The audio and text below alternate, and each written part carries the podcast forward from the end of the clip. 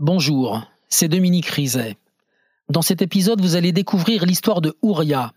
Elle avait 15 ans en 1975. À Marseille, elle a été enlevée, séquestrée, torturée et violée par celui qui est devenu deux ans plus tard le dernier guillotiné en France, Amida Djandoubi. C'était en 1977.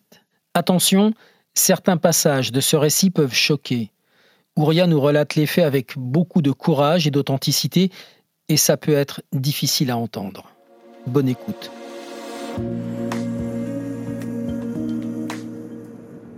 Ouria, c'est une histoire qu'on ne connaît pas. Elle est méconnue parce que Amida Djandoubi a été guillotiné en 1977, qu'après qu'il ait été guillotiné, on l'a oublié. Donc on n'a pas connu l'histoire d'Ouria.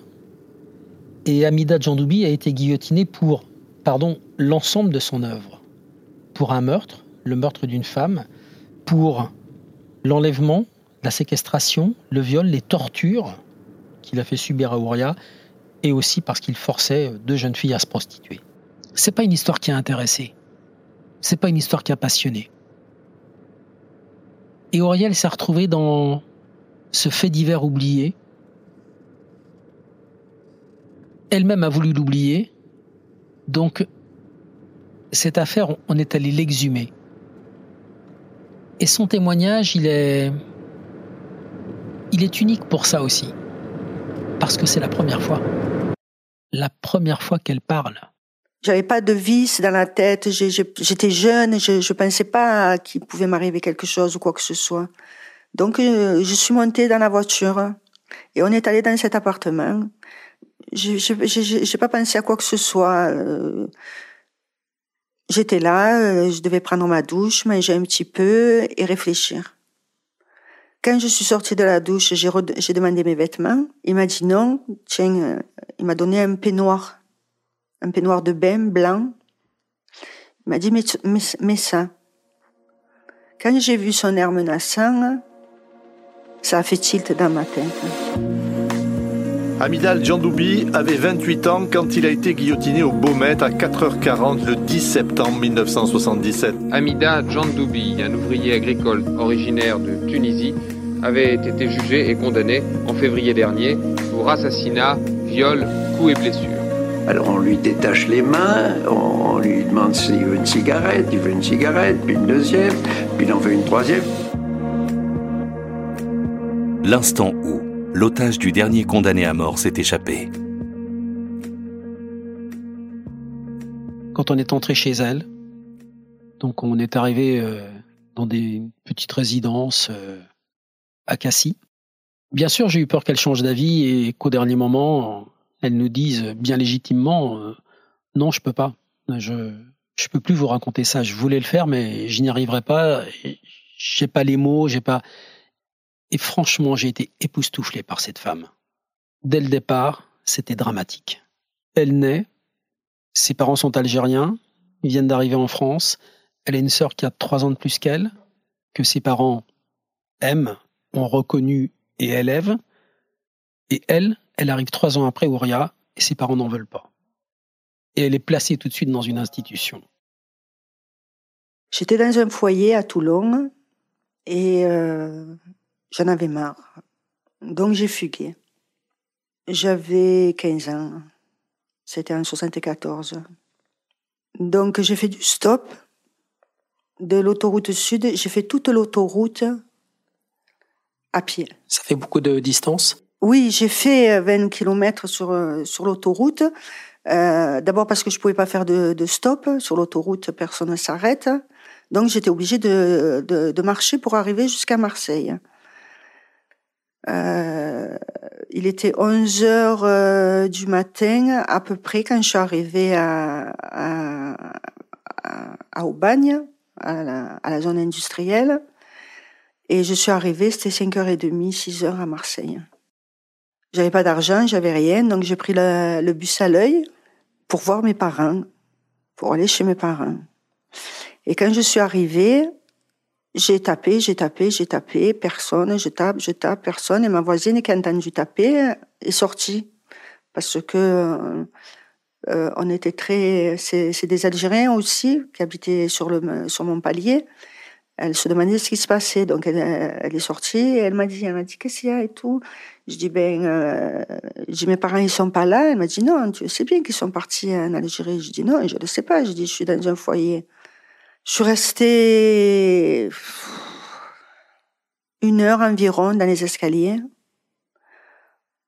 Qu'est-ce que je fais? Qu'est-ce que je fais pas? Qu'est-ce que je fais? Qu'est-ce que je fais pas?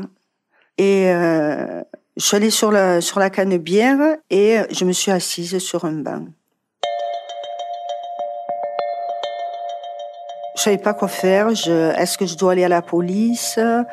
Est-ce que je savais pas quoi faire? J'avais, j'avais pas d'argent. j'étais dans mes pensées.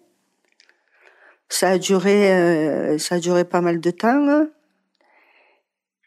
Et c'est là que j'ai vu euh, arriver deux filles qui se sont assis à côté de moi. Donc je les ai regardées. Elles m'ont souri, je leur ai souri. Elles m'ont dit ça va? J'ai dit oui, ça va. Et puis elles ont entamé la conversation avec moi en me racontant n'importe quoi. Il fait chaud, c'est vrai qu'il faisait chaud ce jour-là. Euh, D'où tu es Qu'est-ce que tu fais? Et puis je suis venue à parler de, de ce qui m'arrivait. Donc je leur ai dit, je dans j'étais dans un foyer, j'ai fugué et je suis allée chez moi, il y a personne, je suis là.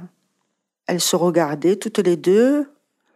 Je pensais pas du tout qu'elles allaient euh, me venir en aide ou quoi que ce soit. Disons que je m'étais un peu, je m'étais vidée un peu par rapport à ce qui s'était passé.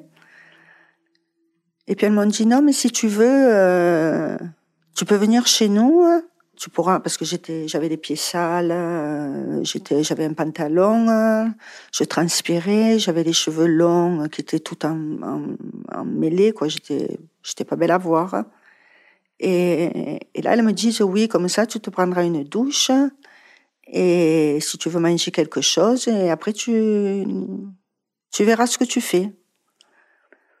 Donc moi j'ai dit oui. J'ai dit oui. Et c'est quand on s'est levé que donc il est arrivé, soi-disant leur cousin, Amida Djandoubi. Quand ça devenait très dur, elle se taisait. Je voyais des larmes derrière ses lunettes. Elle se reculait du micro. Elle reprenait son souffle. Elle respirait.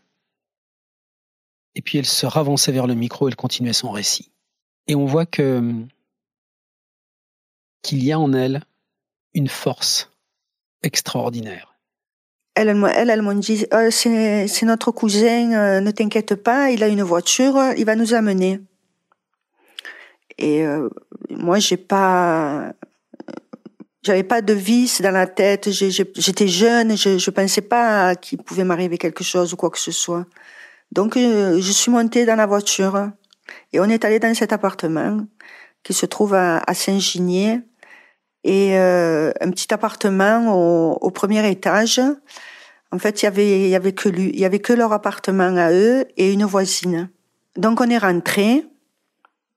Et lui, il est resté. J'ai pas, j'ai pas pensé à quoi que ce soit. Euh, J'étais là, euh, je devais prendre ma douche, manger un petit peu et réfléchir. Quand je suis sortie de la douche, j'ai demandé mes vêtements. Il m'a dit non. Tiens, euh, il m'a donné un peignoir, un peignoir de bain blanc. Il m'a dit mets, ça. Je l'ai mis. Et ils avaient fait une soupe. Pendant que j'étais dans la douche, ils avaient mis la table, la table était posée. Donc il me dit assieds-toi là. Donc je m'assois je commence à, manger et la soupe était vraiment euh, trop piquante. J'ai dû manger peut-être 4, 5 cuillères, mais après j'en pouvais plus. Je dis non, je peux pas manger la, je peux pas, je peux pas manger la soupe. J'ai dit elle est trop, elle, est trop piquante, je peux pas, ça me brûle. Il me dit tu finis l'assiette. J'ai dit non merci, j'en veux pas. Il me dit tu finis l'assiette. Quand j'ai vu son air menaçant, ça a fait tilt dans ma tête.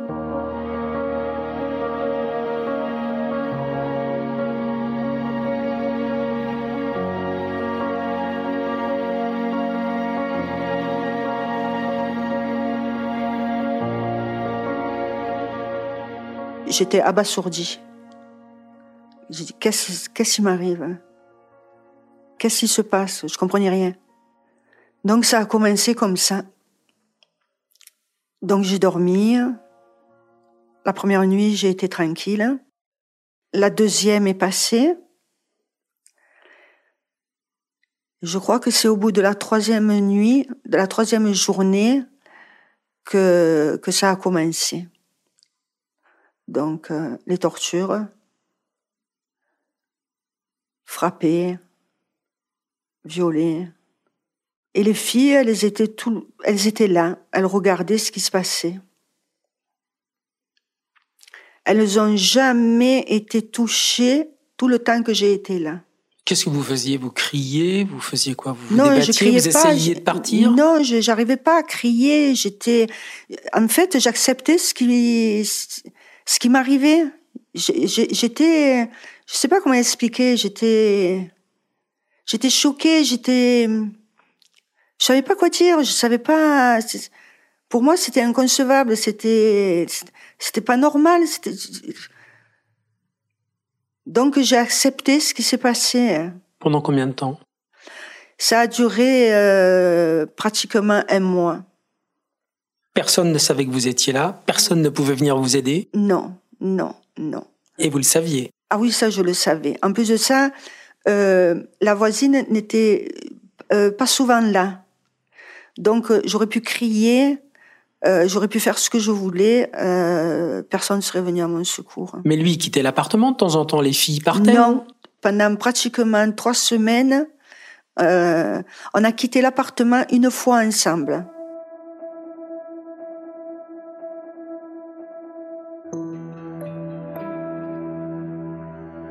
Nous a amené boire un coup euh, un peu en retrait de la mer où il y avait des, rochers, c'était pas le sable et tout. Et on s'est assises euh, tous les quatre d'abord. Et puis lui, il s'est levé et il est allé commander à boire. Il nous a pas demandé ce qu'on voulait, euh, il est allé commander à boire. Et là, j'ai, dans ma tête, il s'est passé un million de choses. Tu te lèves, tu cries, les gens ils vont te prendre pour des fous. Il va arriver le temps que tu te lèves. Il va t'en faire baver plus qu'autre chose.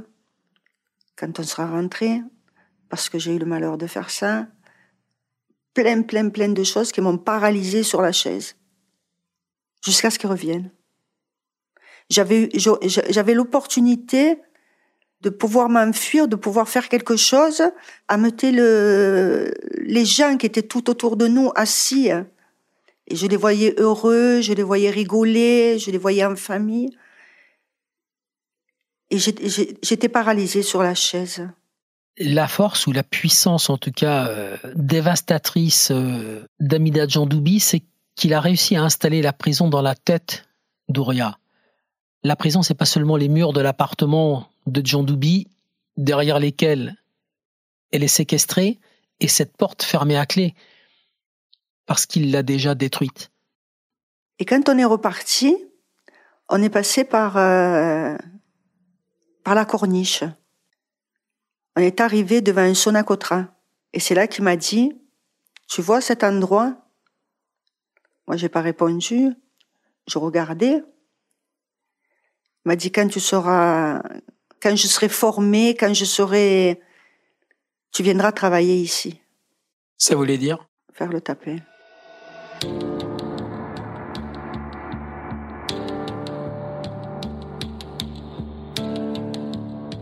Au bout de trois semaines, il part pour faire je sais pas quoi. Je me rappelle plus du tout, mais il s'en va. L'idée m'en est pas venue tout de suite parce que je me suis dit euh, dans deux minutes il va être là. Mais après, il est passé une heure, il était toujours pas toujours pas revenu. Une heure, une heure, une heure dix, une heure et demie, toujours pas venu. La porte n'était pas fermée à clé. J'ai commencé à gamberger et je me suis dit, c'est le moment. Je l'ai regardé. J'ai dit, j'ai dit, tu fais ce que tu veux. Je dis, moi, je m'en vais. Pars pas, tu vas voir ce qu'il va te faire quand il va revenir. Je dis, moi, je tente le coup. S'il revient, eh ben, j'aurais tenté le coup, mais je m'en vais. Tu veux venir avec moi, tu viens. Tu veux pas venir avec moi, tu restes. Pendant les, les tortures qu'il m'avait faites, il me tapait sur le, sur les, les, doigts de pied avec un bâton. Et il m'a cassé le petit orteil de la jambe gauche. J'avais du mal à marcher. Je suis sortie. J'étais mal habillée. J'avais un short euh, tout, tout, tout miteux, tout, tout vilain, qu'il n'en pouvait plus. Euh, je suis sortie comme ça. Elle m'a suivi. Je viens, je viens. J'ai pas, j'ai pas polémiqué avec elle. J'ai même pas regardé ce qu'elle faisait. Je suis partie. J'ai peur. Qu'est-ce qui va se passer? Est-ce qu'il va revenir? Est-ce qu'il n'est pas derrière la porte? Est-ce qu'il n'arrive pas maintenant? J'ouvre la porte, quand même assez doucement. Je sors la tête. La, rue était vide complètement. Il n'y avait même pas de voitures, de, de, voisins, etc. La route était, était vide. Je marche, je marche, mais très vite, très vite, très vite. J'arrivais pas à courir, mais j'essayais de marcher très vite, le plus vite possible.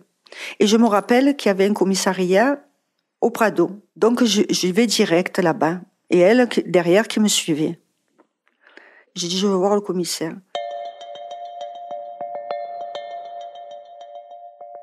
Non, mais le commissaire, on ne le voit pas comme ça. Je dis, je veux voir le commissaire. Non, mais pendant un moment, ça a duré. Hein. Euh, vous pouvez nous dire ce qu'il y a. Nous, on va faire le nécessaire. J'ai dit, non, je veux voir le commissaire. Donc, ils ont, ils ont fini par, euh, par céder et m'ont rentré dans le, dans le bureau du commissaire. Ne sera pas prise au sérieux avant qu'elle ne dise, mais il a aussi euh, tuer une femme dont il a abandonné le corps dans un cabanon près d'Aix-en-Provence. Là, on va l'écouter. Pendant que j'étais chez lui, il m'avait menacé de mort et il m'avait expliqué, mais en détail, euh, ce qu'il avait fait à Elisabeth Bousquet, les tortures, euh, le, cabanon, euh, et il m'a expliqué qu'il, comme il avait étranglé, etc. Enfin, d'un air de dire que si tu m'écoutes pas, je te ferai la même chose. On rappelle Auria qui est Elisabeth Bousquet? Ben, c'est la, la, la, jeune fille qui, qui l'a prostituée euh, dans un premier temps euh, pendant qu'il sortait avec elle. Je sais pas trop comment ça s'est passé, mais je sais qu'elle est allée au commissariat porter plainte contre lui. Euh, lui, il a été interpellé, mais je sais qu'il a fini par la retrouver par la suite qu'elle a eu le malheur d'accepter de retourner avec lui. Et euh, le premier jour où il a rencontré, il lui a fait subir tout ce qu'on sait. Donc. Euh, jusqu'à la tuer. Jusqu'à la tuer, oui. Et cacher son corps. Et cacher son corps dans ce cabanon accompagnée de ses deux filles. Elles ont toutes, elles ont assisté à tout. Vous, vous étiez au courant Il vous avait menacé de vous faire la même chose. Et quand vous entrez dans le bureau du commissaire, qu'est-ce que vous faites? Vous lui racontez ça? Alors, je lui dis, euh, je lui dis que j'ai été euh, enlevée, séquestrée. Euh, et surtout, je lui dis, pour, pas pour être crédible, mais pour qu'il prenne la chose plus au sérieux, je lui dis, mais il a tué une fille aussi. Et là, il m'a pris au sérieux. Et là, il m'a écouté. Et apparemment, ça a fait tilt hein, chez le commissaire. Ils n'avaient pas trouvé qui était l'auteur de ce meurtre. Et là, il m'a pris au sérieux. Il m'a dit, vous venez avec nous. Je dis, je viens avec vous, pourquoi? Il m'a dit, on va l'arrêter. J'ai dit, non, moi, je viens pas avec vous. J'ai dit, je me suis échappé de là-bas, je vais pas y retourner. Il en est hors de question. Et vraiment pas gentil, mais autoritaire, vous venez avec nous. Sachant la peur que j'avais, j'avais pas le choix. Et donc ça va être la double peine. Alors qu'elle a réussi à fuir cet enfer, ce lieu du cauchemar, elle doit maintenant y retourner, la peur au ventre, même si elle est avec des policiers, et puis la peur au ventre aussi parce qu'elle sait que c'est elle qui va dénoncer euh, son ravisseur et son violeur, et qu'après il peut y avoir des représailles. Enfin, elle en a forcément conscience parce qu'à 15 ans, c'est une gamine, une gamine intelligente qui sait comment, comment fonctionne la vie, comment fonctionne euh, quelqu'un qui veut se venger ou qui, pourrait chercher à lui refaire du mal ensuite. Elle sait très bien que c'est pas forcément la police qui va la protéger. La preuve, quand elle entre dans le commissariat, on la croit pas. Il n'était pas encore arrivé. Donc on monte dans l'appartement. Je leur avais dit euh, au commissaire, je lui avais dit qu'il avait des armes et euh, plein de d'effets de torture euh, dans ces tiroirs avec lesquels il m'avait torturé, etc., etc. Donc ils ont ramassé, ils ont fouillé de partout, ils ont fouillé, ils ont récupéré les, les, les, les revolvers, ils ont récupéré le bâton, les, les fils électriques, euh, même Larissa. Pourquoi Larissa Pause. La scène que vous allez découvrir maintenant est extrêmement difficile à entendre. Ce passage, nous avons choisi de le laisser tel quel pour que vous compreniez bien ce que Ouria a traversé. Pas pour en rajouter, simplement parce que c'est la vérité. Pourquoi Larissa? Parce que euh, il me mettait de Larissa dans le vagin pour que ça me brûle et c'était c'était l'effet escompté parce que je, je criais le bon Dieu tellement ça me faisait mal. Euh, ça, c'est, c'est, un parmi tant d'autres de, des tortures que j'ai, subies, hein, parce qu'il y en a bien d'autres. Euh, il y a l'électricité. Euh, il me faisait asseoir euh, devant lui. Les filles, une était sur le lit, l'autre était sur la chaise. Il prenait les deux fils d'une main et de l'autre et il me demandait de mettre mes mains sur, euh, sur mes jambes. Et il m'électrocutait euh, en me mettant le fil sur mes mains. Mais moi, chaque fois, je faisais ça parce que j'avais peur. Et quand je faisais ça, c'était le double. Jusqu'à ce qu'il en ait marre. Violer, c'était à longueur de journée. Parce que pendant presque trois semaines, il sortait pas. Il avait même plus de relations avec les autres filles. Enfin, donc voilà, donc on s'est retrouvé dans son appartement. La police a, a, pris tout ce qu'ils avaient à prendre et euh, le commissaire de, demande à, à, un des policiers de, de le surveiller s'il arrive. Et effectivement, donc au bout d'un moment, il arrive. Donc tout le monde se cache. Et moi, je me cache derrière un policier, la tête sur son dos, les bras autour de sa taille pour ne rien voir. Et je le serre. D'ailleurs, il m'a dit, lâche-moi un petit peu. tellement je le serrais, tellement j'avais peur. Il est monté. Dès qu'il est monté, ils l'ont mis à terre, les menottes, et ils l'ont embarqué.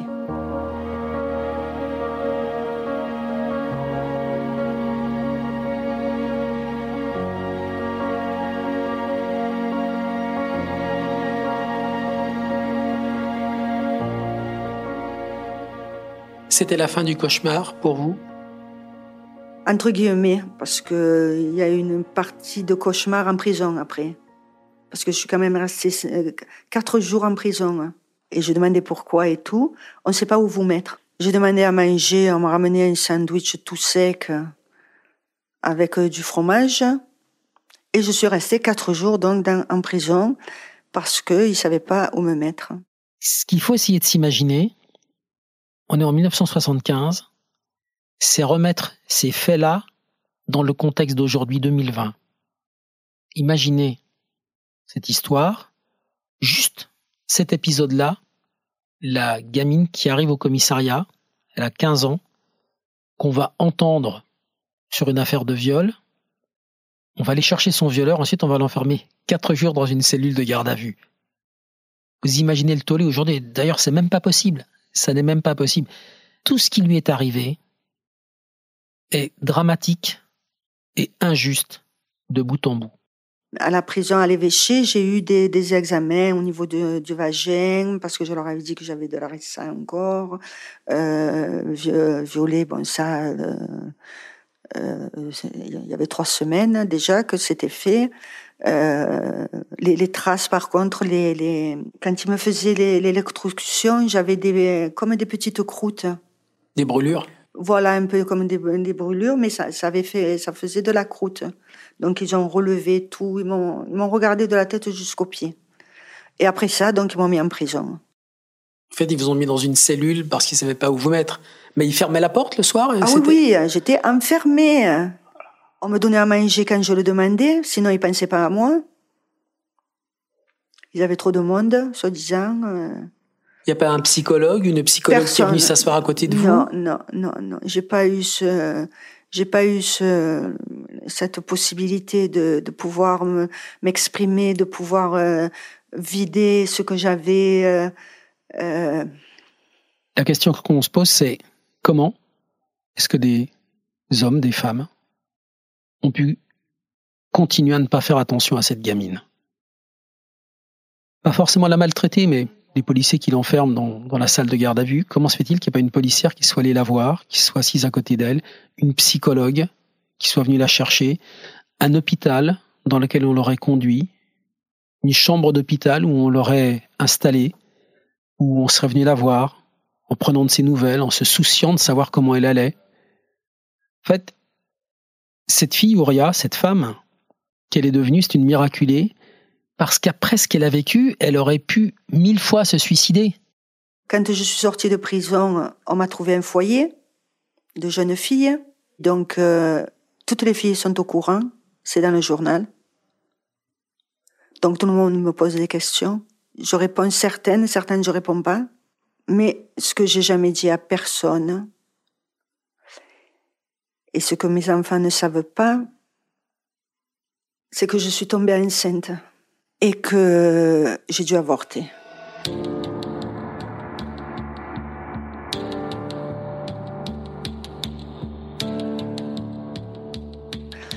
J'ai dû avorter parce que le temps que je reste au foyer et que je m'en rende compte, les trois mois, ils étaient passés. Les monitrices me disaient, euh, qu'est-ce que tu veux faire? Tu veux le garder? Tu veux, qu'est-ce que tu veux faire? Et moi, jamais de la vie, jamais de la vie d'un fou, jamais de la vie, jamais de la vie. Donc, elles ont fait le nécessaire à, à la conception. C'est un hôpital euh, sur Marseille. Je suis rentrée. Ils m'ont avorté. Et je suis ressortie.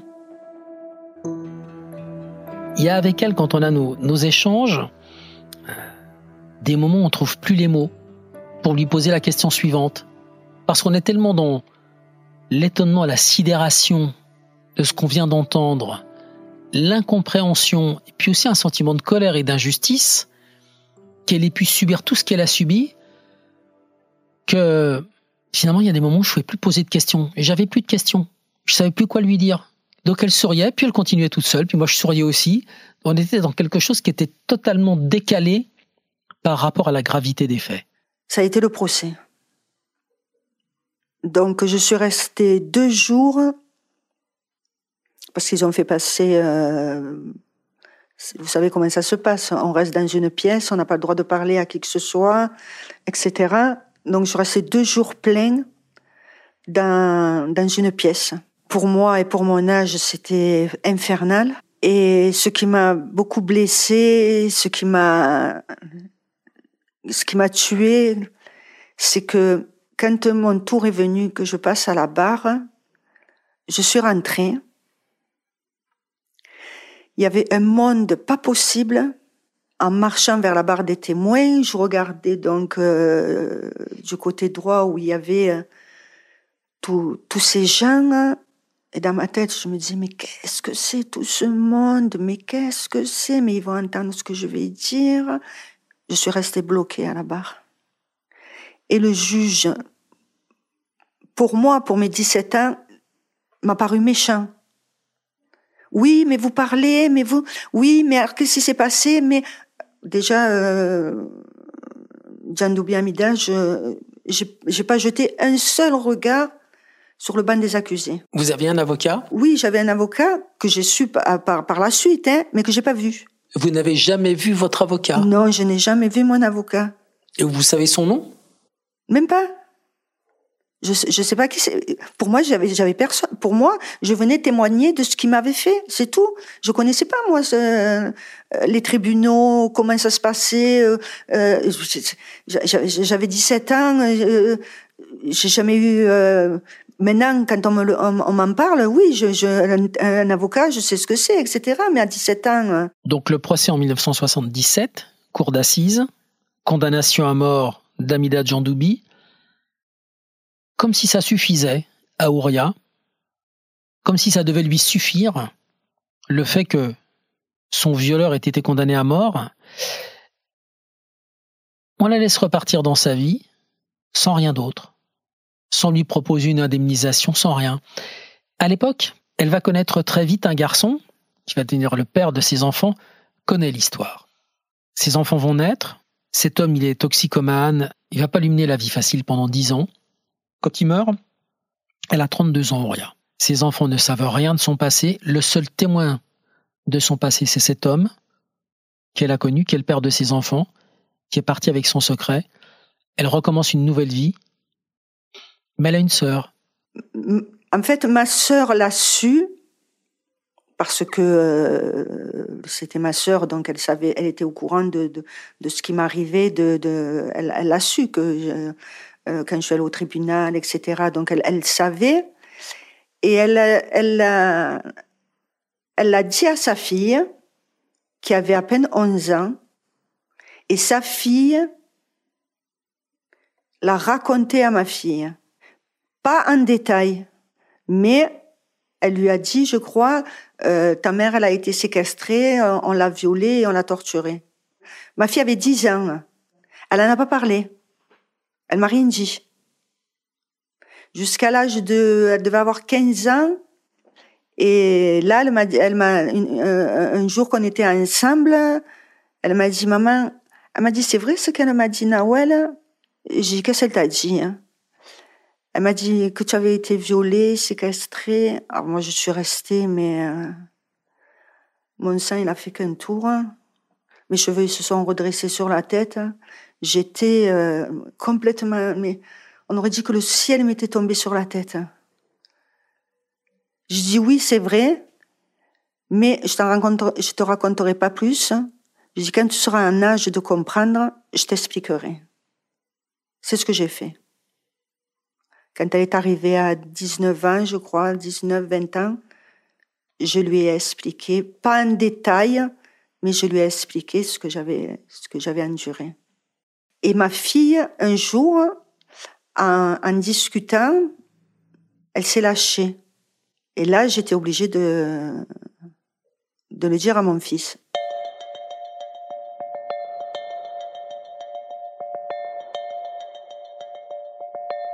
Et comment je lui ai dit à mon fils Je lui ai marqué, je lui ai marqué sur un papier, euh, bien, bien après, hein, euh, quand j'ai eu ma, euh, bien après ma, ma, dépression quand même. Je commençais à aller plus ou moins bien, mais j'avais quand même des crises d'anxiété euh, euh, très mal, etc. Et euh, j'ai pris un papier, je lui ai marqué Jeanne Doubi Amida, j'ai dit, je lui ai dit, tiens, va sur Internet, tape ce nom, et tu verras ce que ta mère a subi. Il m'en a jamais reparlé il y est allé, il a regardé sur Internet. Oui. Il vous a dit qu'il avait regardé? Non, il m'a rien dit, mais je le sais. Si cette scène existait dans un film, je pense que c'est là qu'on verrait euh, si les acteurs sont de bons acteurs.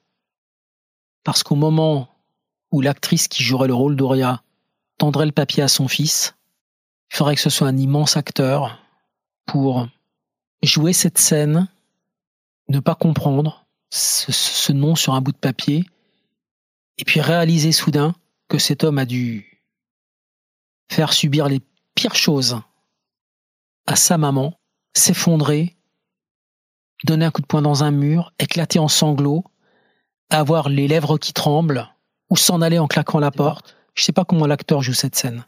Je sais pas. En tout cas, son fils a eu un sacré courage, lui aussi, d'avoir la délicatesse et l'intelligence de ne pas revenir poser des questions à sa mère et de ne plus en parler D'abord, on n'en parle pas parce que c'est pas quelque chose dont on va en discuter autour d'un repas ou quoi que ce soit. Mais euh, en fait, j'ai honte devant mon fils. Pourquoi vous avez honte? J'ai honte de ce qui m'est arrivé devant mon fils. Auria, vous avez conscience que vous n'avez aucune raison d'avoir honte? Oui, je sais, mais j'accepte, j'accepte plus que ma fille soit au courant Parce que c'est une fille et parce qu'elle est très très très proche de moi. Mon fils m'aime beaucoup, il est très très proche de moi, mais c'est un garçon. J'avais honte de le lui dire.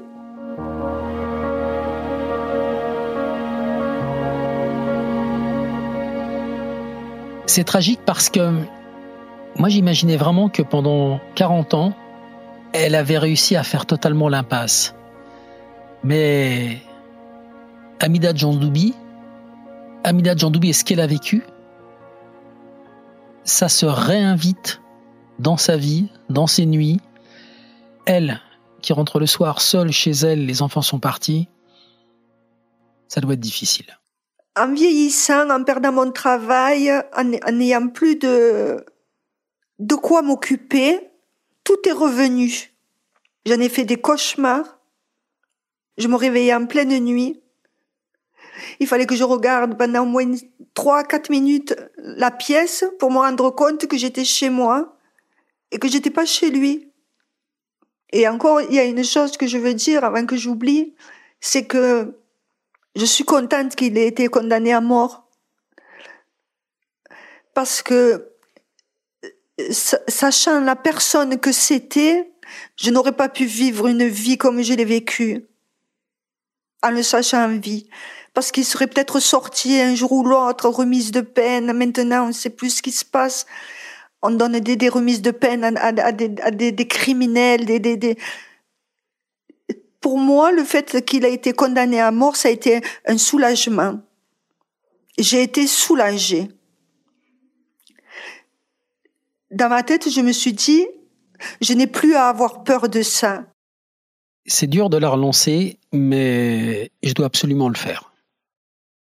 Je dois le faire parce que, bah oui, c'est mérité, bien sûr. Mais une fois qu'on a dit c'est mérité et qu'on a condamné, on fait quoi? On coupe la tête d'un homme. Sous le regard d'autres hommes, je suis pas sûr que ce soit, je suis pas sûr que ce soit comme ça. Je suis même sûr, persuadé que c'est pas comme ça qu'on va y arriver. Mais ça, j'étais pas comme ça quand j'avais 20 ans, quand j'avais 25 ans. J'étais bien plus virulent. Et j'aurais peut-être tenu le discours que j'entends tout le temps, qui consiste à dire euh, et c'est bon. Hein. On va pas s'apitoyer sur le sort de ce mec. Euh, il n'a que ce qu'il mérite.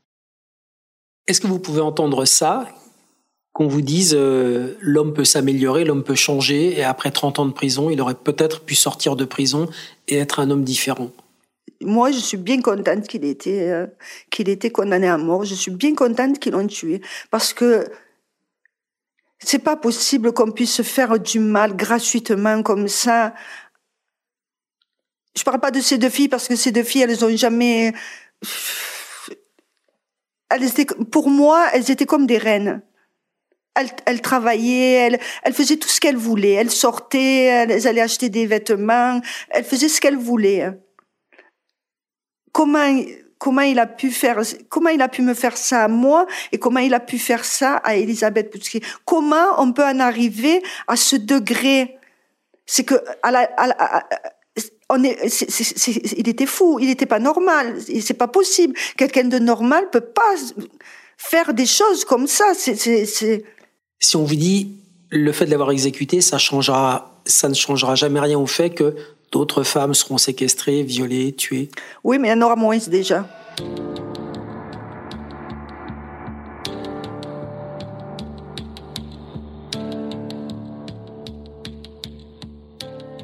s'est passé quelque chose dans, dans la mort de l'exécution d'Amida Djandoubi. Hein. On répète que c'est un ou deux ans après Ranucci, même prison, même guillotine certainement.